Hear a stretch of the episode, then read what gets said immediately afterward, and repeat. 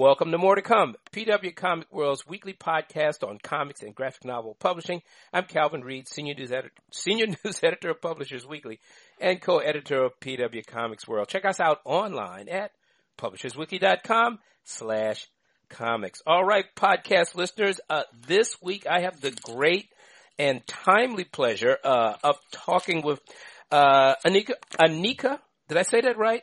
Or is it? An- you did. I did. Okay, I'm. Yeah, I, I want to. Anika. Anika. It doesn't uh, happen very often.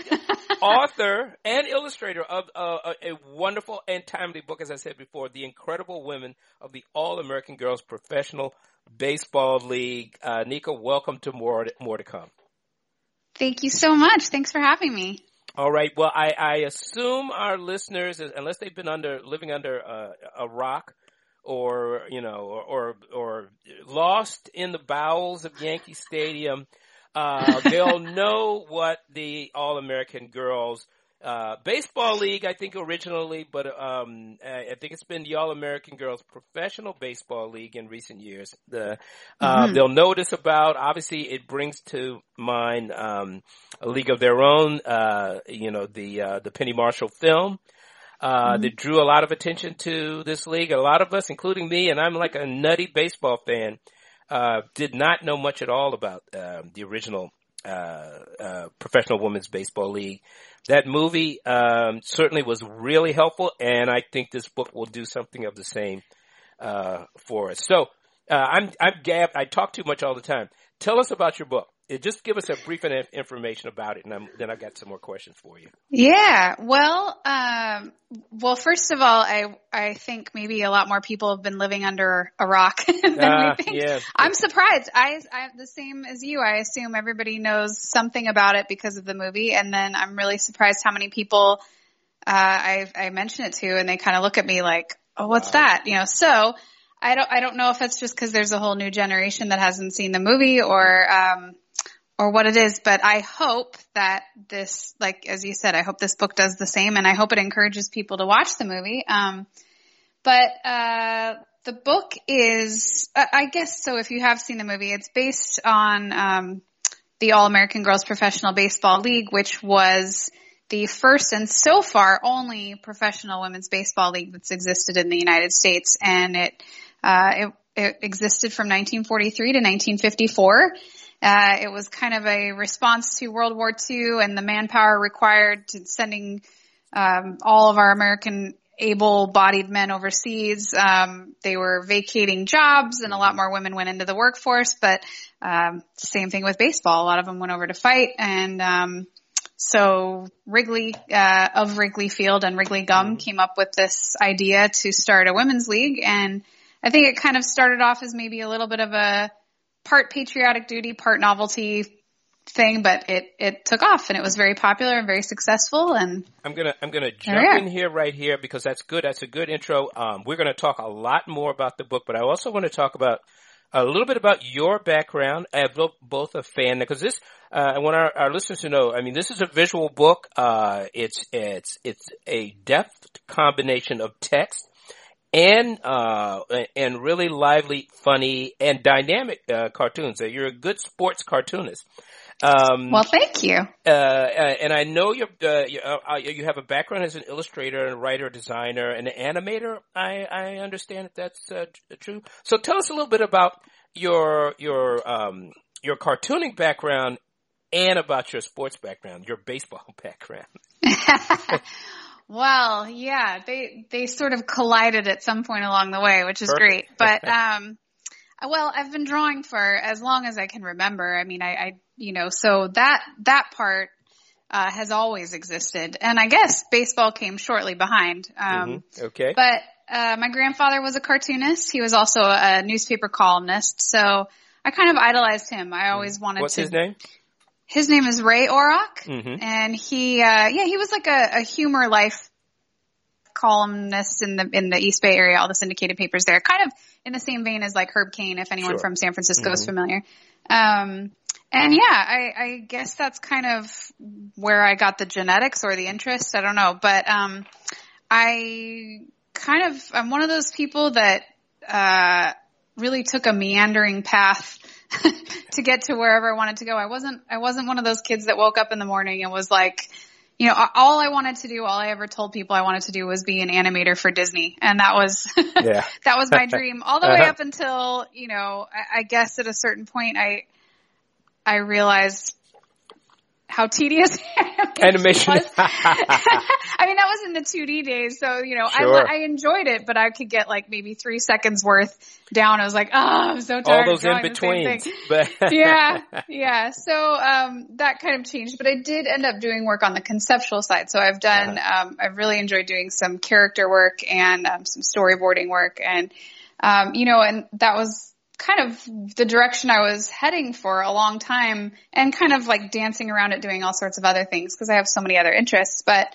um, there was a point where I just, I, I guess I just felt like the amount of stories and ideas and things that I wanted to tell and I had to say outweighed my interest in drawing other people's stories. Yeah. Well, and I, um, you know, and, and that's, that's not a bad thing or a good thing. It just, I've, it just was kind of um, a decision I had to make, and it wasn't an easy one. But I uh, I started drawing uh, my own story on the side just to kind of keep my own mm-hmm. sanity um, while I was working on a, a different project of somebody else's creation. And uh, my the story that I decided to work on, I just decided to pick something that I really loved and enjoyed, which was baseball. Mm-hmm. And it was kind of a nice excuse to watch more baseball, you know, you uh, reference more things. And you know, the characters that I was developing for this story.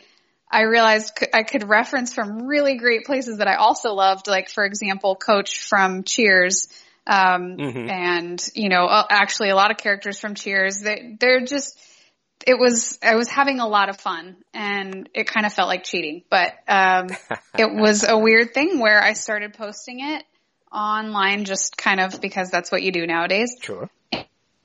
And it kind of uh, it kind of just started catching on and, and, sort of took on a life of its own, I guess. Mm-hmm. And um, and a couple of people saw it and uh, well, Jon Miller, the voice of the Giants. Um, oh, sure, yeah. He mm-hmm. uh, he saw something I had done on Instagram, but what was the most interesting part of that is that he grew up in Hayward, California, and and he grew up reading my grandpa's column every morning, uh, like a lot of people mm-hmm. in the area did. And my last name is pretty unusual, so uh, he, I guess, he kind of made that connection and invited me to a game, uh, for, and a visit to the press box, which was amazing. Sure. Um, but that that sort of evolved into he's just been amazing. He's been a, a great friend and um, I guess almost like family, really. But mm-hmm. it it has afforded me the opportunity to to sit in a lot of ballparks and do some drawing in some really great yeah. places, and that I just was doing it for fun. But then it really became a thing. You know, I thought I it just it never got old. A lot of things I've done in the past I enjoyed for a while, then it was like, okay, it's time to move on. And that that may or may not happen, but right now I just I all I could think is how much fun it would be to just write about and draw about baseball for the rest so when of did my the, when did the, the, the All American Girls Professional Baseball League come into focus for you? Was this going on at the same time? No, actually, uh, so I did a lot of. Uh, I had been doing drawing in in ballparks and at games, and drawing from various stories that exist in baseball history, which mm. is just like an, an endless you know, abyss of wonderful stories in baseball, um, the history behind it. But sure. I was putting together kind of a little self-published book of my art, um, to bring to, I don't know if, if, uh, you or any of your listeners are familiar with CTN. It's a, it's a large, um, convention for the animation industry and illustration. Uh-huh. I think I've heard and, of it. I'm not, I don't, uh, I've never attended myself, but yeah, go on. Well, I, I had committed myself to uh, a table, to t- having a table, an exhibitor, you know, to exhibit my work there, and I had nothing to sell. and so I thought, well, I, I got to put something together. So I thought, well, I'll just put all my baseball drawings into a into a little book and sell that. Um, and so I was going through these piles of drawings. Um, I had, you know, I don't even know how many, but a good six inches of drawings I had done um, while sitting in the ballpark. And as I was going through them, it it was just this weird realization that I that I had never experienced before, and maybe it it was because it was in front of me in a visual form, but that all of my drawings were of men. Um, you know, with the exception of maybe some women in the stands around me if I were mm-hmm. sitting in the seats. But uh, it was like hundreds of drawings of men, either men fans or the mm-hmm. men in the press box or men on the field. Um, mm-hmm. which, you know, isn't Enough bad, with the visually, men already. well, and if, you know, visually it's like, as an artist, when you're, it, it, just was like kind of boring. It was like, wow, all my lines are the same, all my shapes are the same, all my, uh, and I just thought that was kind of weird. And I thought there's got to be good stories of women in baseball. And now that I know so many of them, I think, well, gosh, what a, like, of course there are, how ignorant. But I really didn't know. And the only story I could think of was A League of Their Own, the movie. So I, I did a little bit of, uh, well, I watched it and then I did a little bit of internet research and I, the first things I came up with were some really great stories of players, just, just kind of their little personal accounts of growing up. And this one woman's, uh, story that I found about her growing up was, uh, about her experience growing up in Chicago, which would have been, I guess, like maybe the in the 30s. Um, and she would play baseball in the back alleys with mm-hmm. all the mm-hmm. boys, and then to uh, make a little extra money or money for her family, she uh, would carry around a shoe shine kit and shine the shoes of like mobsters and kingpins, and uh-huh. she shined Al Capone's shoes, and you know, it was like this is so, this is just great material. It's so fun to, you know, visually, uh, I don't know, to, to conjure illustrations in my head. Um, and I just kind of went with it and kind of went down a, a, rabbit hole and started collecting those stories and drawing them just for fun. Again, uh, uh-huh. just to have some variety, really, uh, not with really any particular goal in mind. Um, but then I just decided, well, what the heck? I'll pitch, I'll pitch the book idea um, and I, I just pitched to Chronicle Books. That was it. Right. Yeah. because I thought, well, you know, well, I mean, I, it was a fun idea, but I didn't really want to, uh, you know, I don't know why. I just, well, you're betting, love, betting a thousand. Books. You pitched it to them and they took it.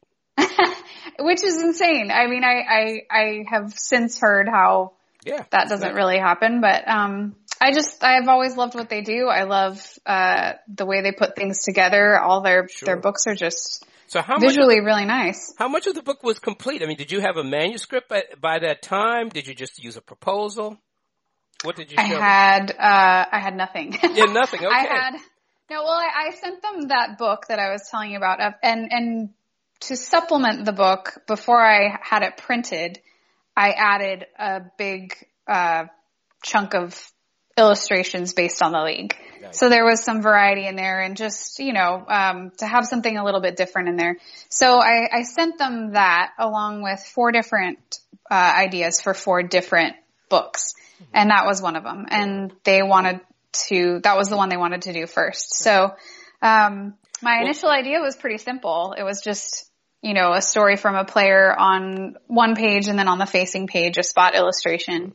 And then I met with an editor and she said, um, well, we want to do it, but we want more. We want the whole thing because there are a lot Let of people who don't know. Here. Let me jump in yeah. here also. Uh, so, um, uh, so what, what the book turned into, um, was you really did a lot of research. I mean, you really went out and found, uh, these, these, these women who had played in the, basically the original, you know, uh, you know, what, double A GBL, um, and because the book, uh, obviously the book is accompanied by your, your great illustrations, but it really is firsthand accounts of the women that, these pioneering women that were playing baseball in the 1940s. Yeah, and I wasn't really anticipating, I wasn't anticipating doing that. I mean, and it, which turned out to be a wonderful thing, but my, my initial plan was just to kind of take what I had found online and illustrate it, and um, that would be a fun. That would be fun.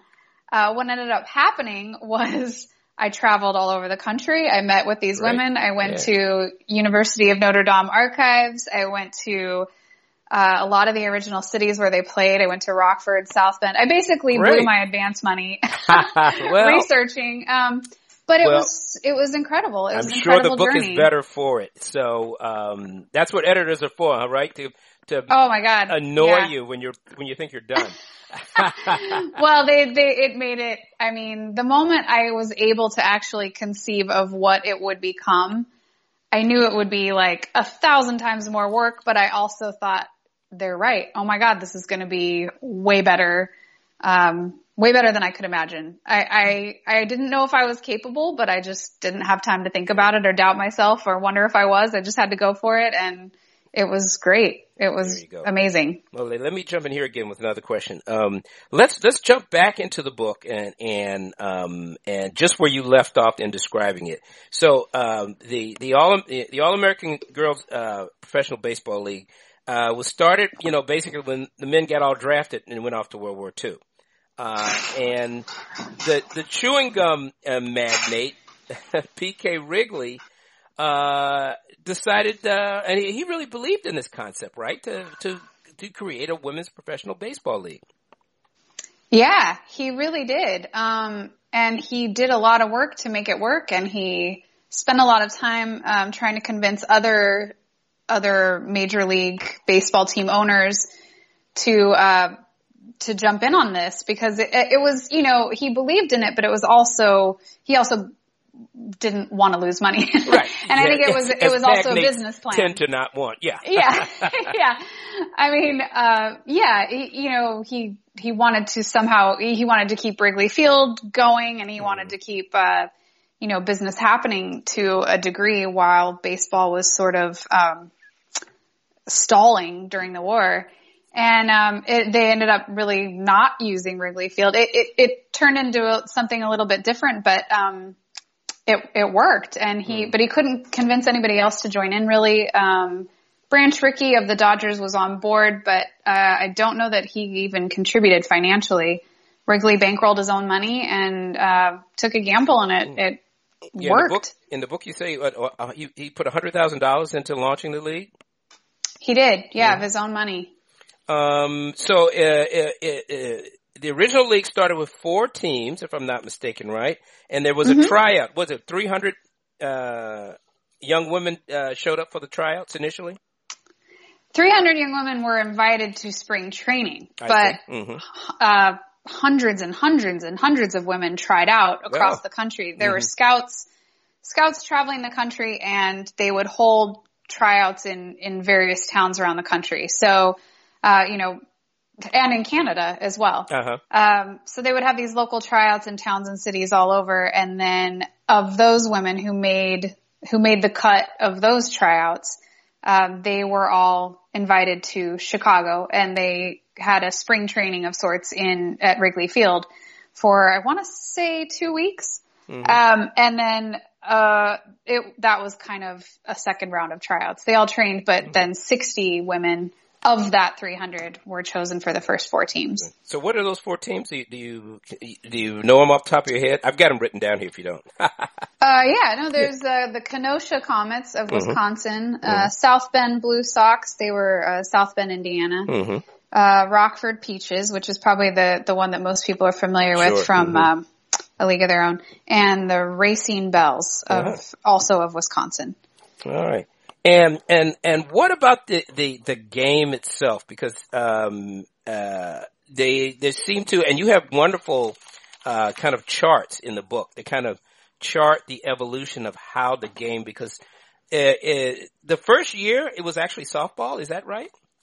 That's correct. Yeah, mm-hmm. it was it was sort of a modified softball. They already made a few changes to the rules to make it a little more baseball like. Mm-hmm. But uh, it it started out mostly softball. The size of the ball was a softball size. The the field distances were um, shorter, and and you know the field was a bit smaller, the infield, and um, and the name of the league uh, started out as the All American Girls Softball League. Oh, really? Um, mm-hmm. But that changed very quickly when they realized um, that a lot of these women were. It was it was more competitive than they anticipated. Mm. Uh, they were a lot better than, yeah. than a lot of people uh, anticipated.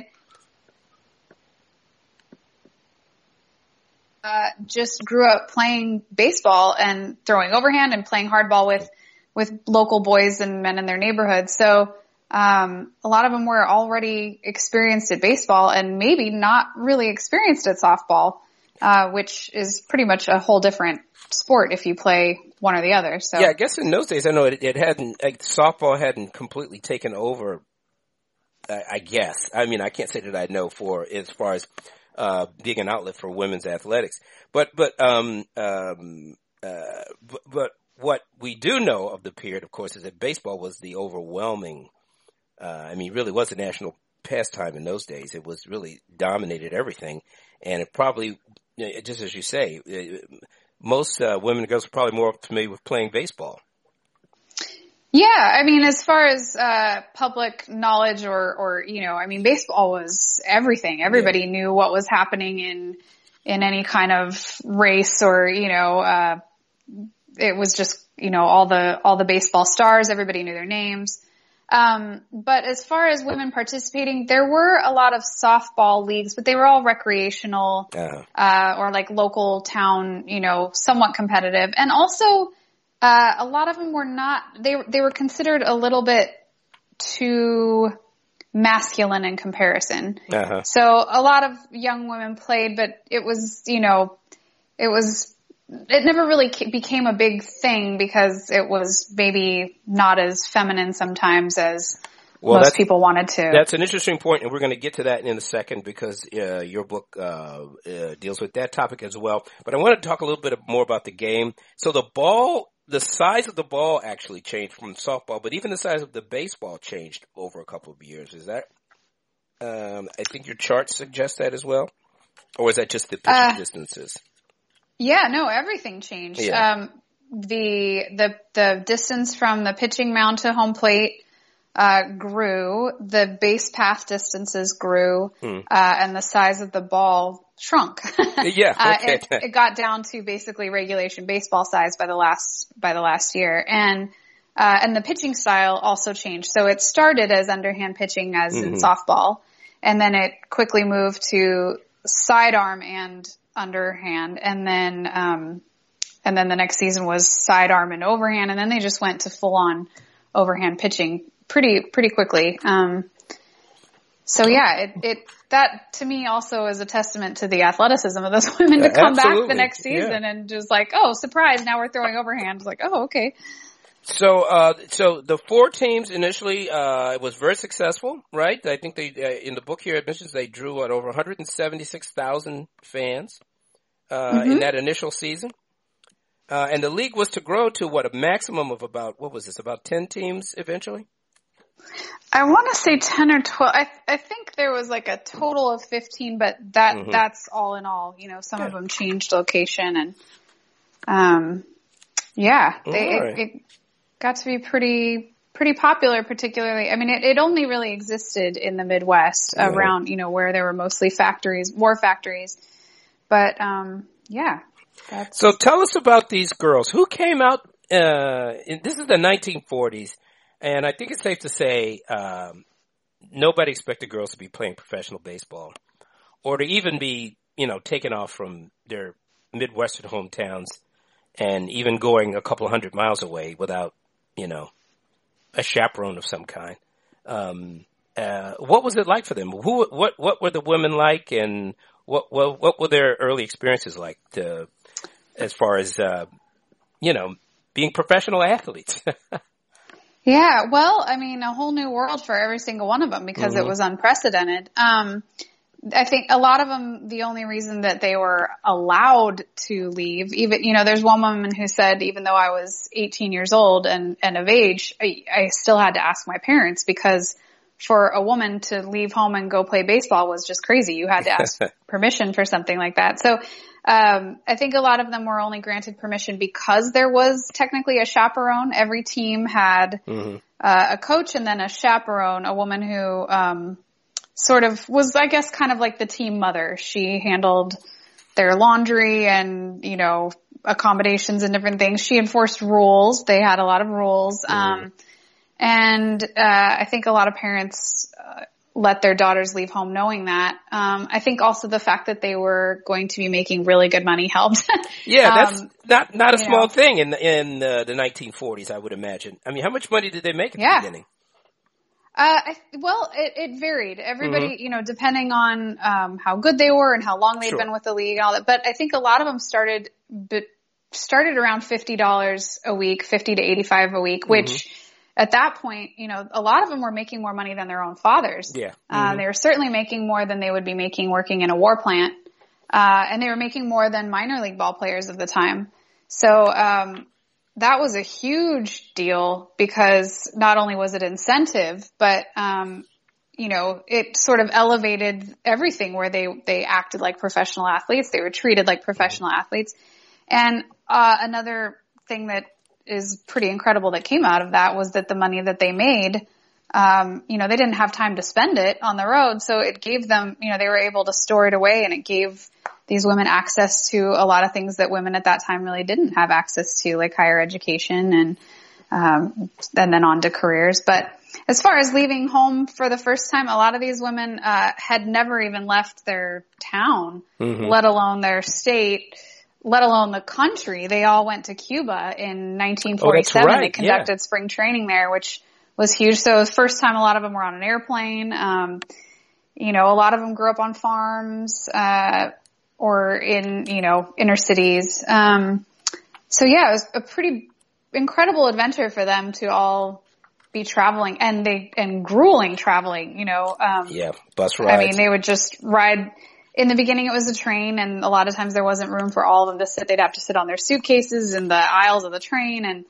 um, travel all night, get to a town, play the next day, sometimes a double header, get back on, get out, you know, is, uh, pretty strenuous, but, um, I imagine they weren't complaining having, no, getting I a bet, chance to play I baseball. bet they weren't. They, they, oh, you know, real autonomy, um, at a time when, now you didn't see that too often for, for women. Now, um, you, you touched on the topic of athletics and, the appearance, uh, you know, or, or, or women appearing to be too masculine. Now, the the whole femininity issue was was clearly uh, on the minds of Wrigley uh, when he put the league together. Uh, starting, of course, with the uniforms, but there were also, and and you uh, there's you have some great illustrations in the book about this. They uh, they had a guide to uh, baseball league beauty. Uh, so yeah, tell us a little bit more about uh, big league femininity. What what about the uniforms? Uh, I mean, playing baseball in skirts, it's, it's got to be a little tough, but they got it. Yeah, done. it's not not exactly practical. Uh, well, they, you know, there were a few sports that were considered sort of acceptable um, at that time for women that were considered feminine, and um, you know, like ice skating or figure skating would be one of them, and then I think field hockey was another. Right.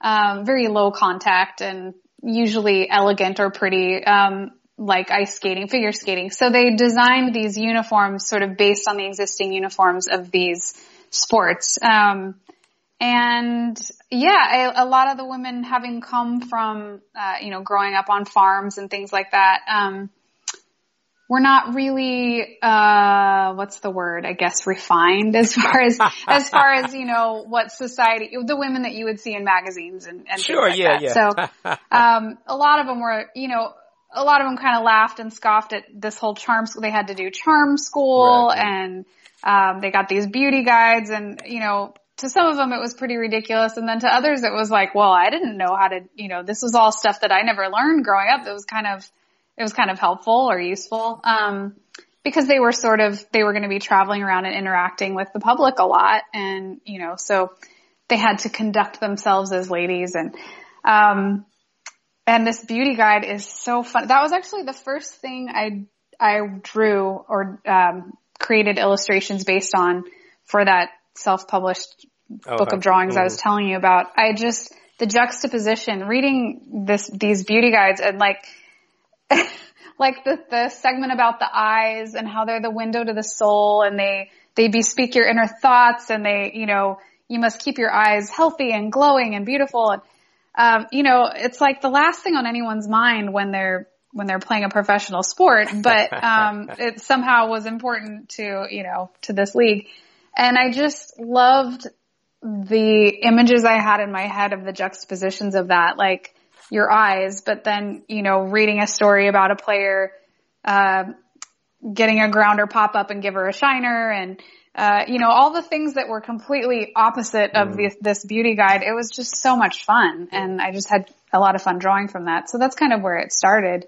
Yeah. Um, was and the girls, but you couldn't, they the couldn't wear shorts and, um, they had to have lipstick on at all time and at all times. So it seems like, Yeah, on the field, even you know, they couldn't go out to. Yeah, they'd be in the dugout having to put on lipstick because you were fined. You were. It was a rule of the league, and you would be fined uh, actual money for playing a game without Yeah. lipstick on. Uh, yeah, and couldn't even in public, even uh, traveling when they weren't playing, they were not allowed to be seen in public in pants. They had to wear skirts or dresses. Um, and so a lot of them, you know, they'd be traveling on the bus all night and they'd have pants on and they'd have to get off the bus to go to the bathroom or something. So they'd have to throw on a skirt over their pants and uh, it was just, you know, yeah, well, kind of silly, but Uh, but they persisted, uh, and they, you know, uh, played their games. You have a great illustration in the book, uh, about, um, uh, apparently Babe Ruth, uh, had something to say about this where they say, uh, you know, baseball would be, the, the, the women are too delicate. They would kill them to play every day. And then there's, of course, there's an, there's an AAGBL player right next to him in your, your illustration, uh, about uh, saying how, uh, in fact, it's what one of the one of the women, Catherine um, Horstman, saying, Mhm. "Yeah, wait a minute, you know, I pitch one night, third base one night, and these guys in the majors, pit, you know, pitch every four days. So, so yeah. take that, babe. yeah. That was a really funny, you know, a lot of the women that I interviewed, that was like one of the common things that they all said that just cracked me up is, uh, so many of them had something to say about that, you know, where it's like, these guys in the majors nowadays, you know, they throw in, they put a pitcher in for two innings and, you know, they get five days rest and they kind of all but called them a bunch of sissies because they would play, you know, every game, and then a lot of them played multiple positions and Sure. well. Um, the uh, there's a story in there about Jean Faut, the only woman to have pitched, uh, woman or man, only Mhm. professional baseball player to pitch two perfect games in a career. But in the playoffs, she pitched. Uh, and they were shorthanded. They had a 12 woman roster going into the playoffs, so she pitched and then she played, I want to say third base, um, the night, you know, when she Mhm. wasn't pitching and, uh, she had a story about running, trying to beat out a, a throw and she made it and she, she slid and then sat down on the base because she was so exhausted. so I, I, I just had to sit and wait for the next play because she just physically could not get up and, and stand while she waited for the play.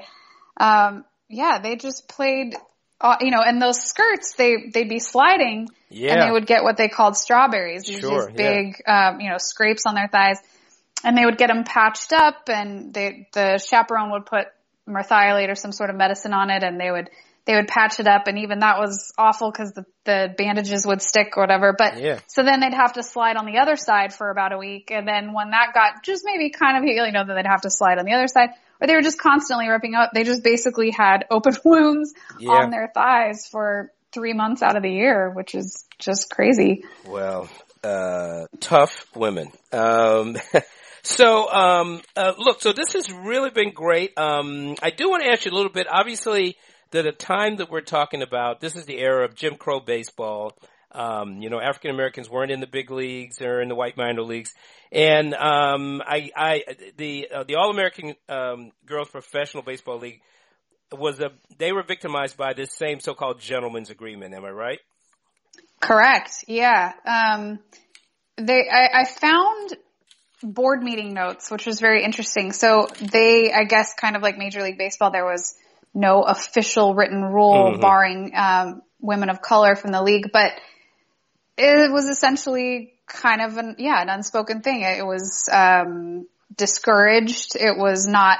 It was certainly not encouraged, and it was kind of essentially they were not allowed. Uh, apparently, um, several women showed up over the course of the the time that the league existed to try out, and um, were either turned away or told they weren't good enough, which is ridiculous because as we as we know, several of them went on um, to well, several went on to play in in softball leagues or other leagues, Mhm. but three of them went on to play in the all male uh, Negro leagues Yes. in the for the Indianapolis Clowns. So clearly they were good enough. So And Um, wasn't uh, I know one player certainly uh, what Mamie uh, Peanut Johnson, the pitcher? Yeah. Didn't- wasn't she yeah. sort of um, uh, eventually uh, you know uh, later on uh, uh, given an honorary membership in the uh, in the league? She was, yeah. They they uh, voted to make her a an honorary member, which you know uh, is great and all, I guess, but it never changed the fact that she didn't get to play. No, unfortunate. And then, and in the book, in your book, you you you talk about a player like Toni Stone, who, as you mentioned, there played for the Indianapolis Clowns in the Negro League, uh, played with men. yeah, she actually took uh, the the spot that was vacated by Hank Aaron when he uh, he left to go. Yeah, yeah. Bad. Big shoes to fill, though. But Not she did. bad. She did go. Um, great. Well, um, so, uh, well, uh, uh, the league lasted until the mid 1950s. What, what, what do you think? Uh, why did it end up ending? Why did it uh, run out of steam finally? Since you know it certainly was successful in its heyday. Yeah, I think it was a kind of a perfect storm of a variety of things. Um, a few years in, Wrigley had sold the league to his to a business partner, and that business partner partner really had ambitions to make it grow and do well, but he was so overwhelmed with his own other business that uh, he made the decision to sell the the teams to their local to local businessmen in the towns where the teams existed. And a lot of those men just kind of took it on as a fun project. They didn't have a collective uh, drive to see it succeed. Um, and one of the things that kind of happened as a result, which is unfortunate, is that this was an incredibly unique sport, and these women are playing baseball. But there's no. uh, We have the same problem today. Actually, there's no. Um, sort of training ground. There's no funnel for girls playing baseball who could grow up and and try out. It was something they had to go around and you know they didn't have the resources to be training or to start. You know, a lot of towns started youth leagues and included girls, which was amazing. But by the time they got old enough to play, uh, the league had ended. But also, you know, the war was over and uh, television came along, so a lot of people were watching baseball games on television. There were no longer gas rations that were imposed by the war, so uh, almost every family also got an automobile and they were taking road trips and they were able to drive to baseball games or traveling. There was a new freeway system. Um, it just sort of, all these things kind of conspired and had it maintained a good ownership with, um, the same marketing know-how that Wrigley had, Mm-hmm. it really, it would have stood a chance, but, um, it just kind of fizzled with the new ownership and their lack of, you know, they didn't, they weren't willing to spend as much money on it and all of that. So, yeah. Well, you you you end the book um, uh, with uh, a look at uh, the contemporary world and the the the, the um, uh, how how young girls today their opportunities to play play baseball. With, uh, no knock on softball, of course. Uh, it's a great game, but uh, there are some changes. It's still, I guess, pretty obscure. But you talk a little bit about the women's uh, World Baseball Cup and some other things. Uh, so ha- is this, um, you know, the, the legacy that the, uh, the All-American, uh, Girls Professional Baseball League has left for us, um, uh, a world, at least international competition for women in baseball?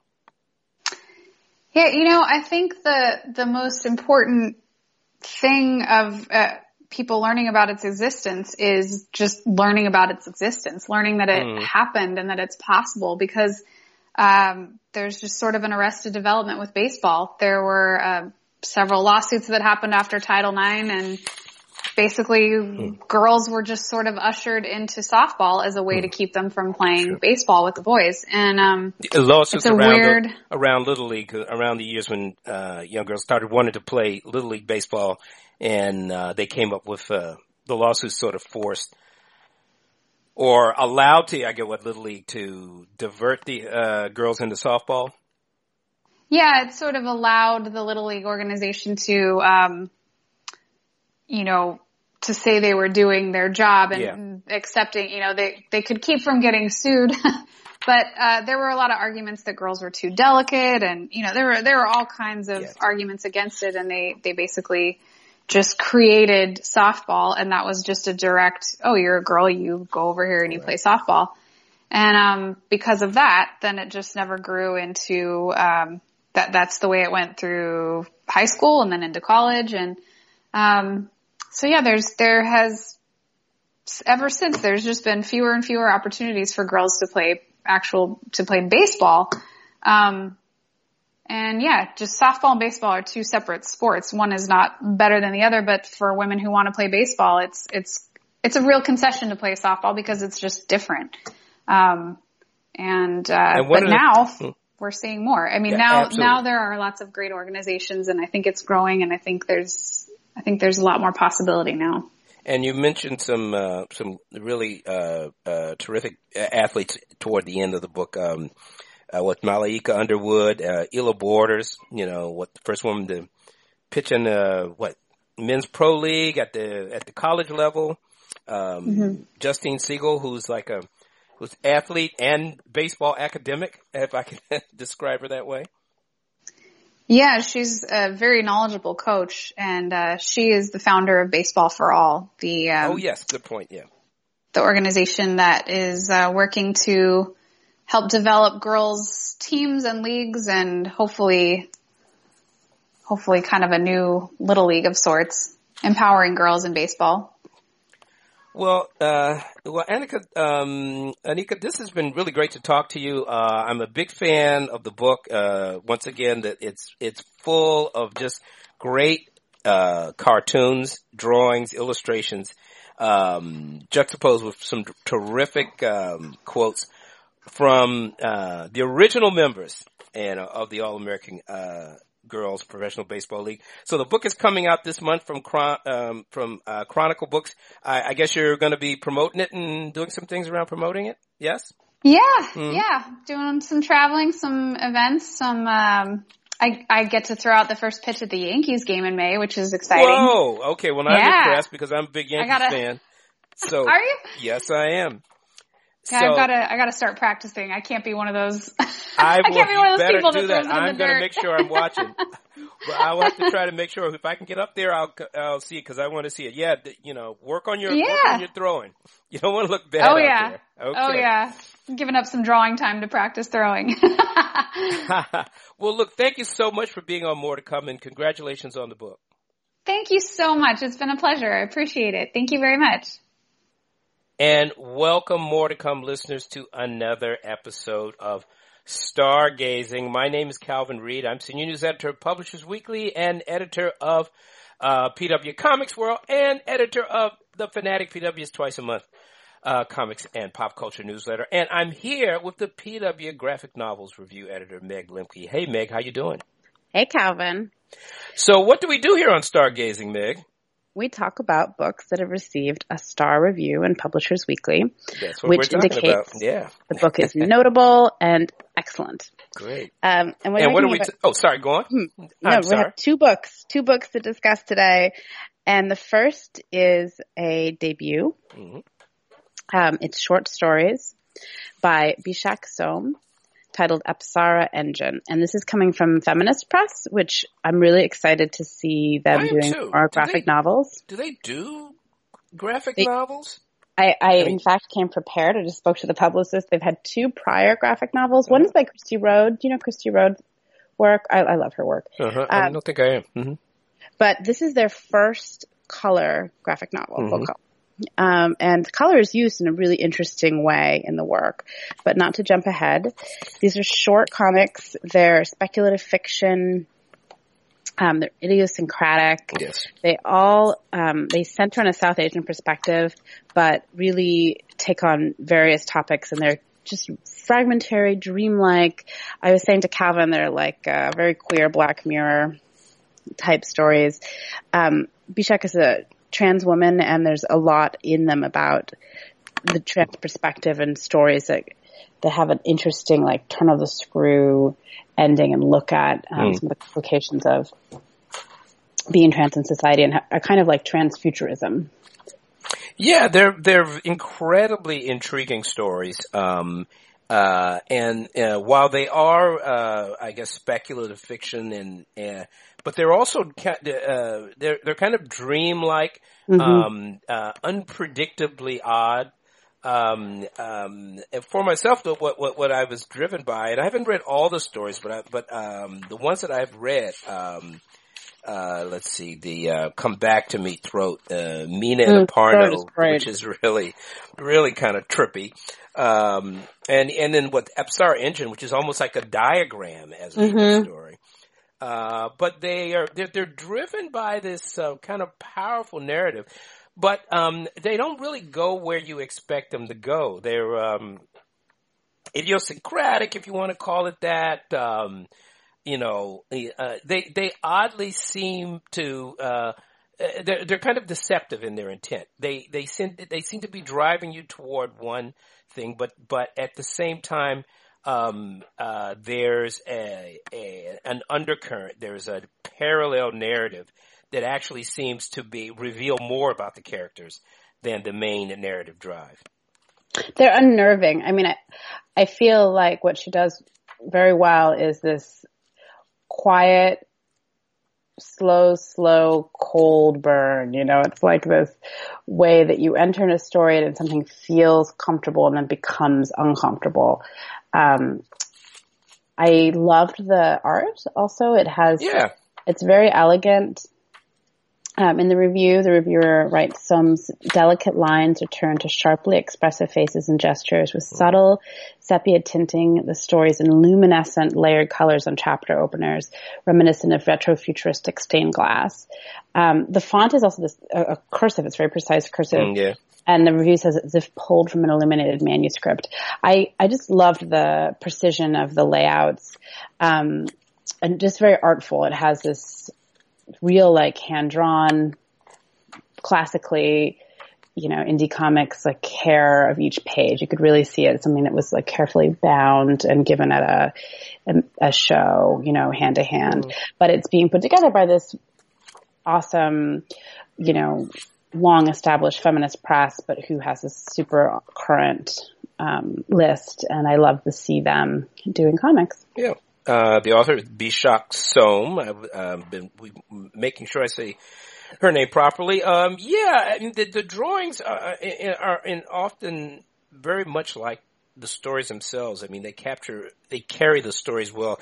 This elliptical nature of them, where where they they don't seem to head where you expect them to, or they take a circuitous route to get there.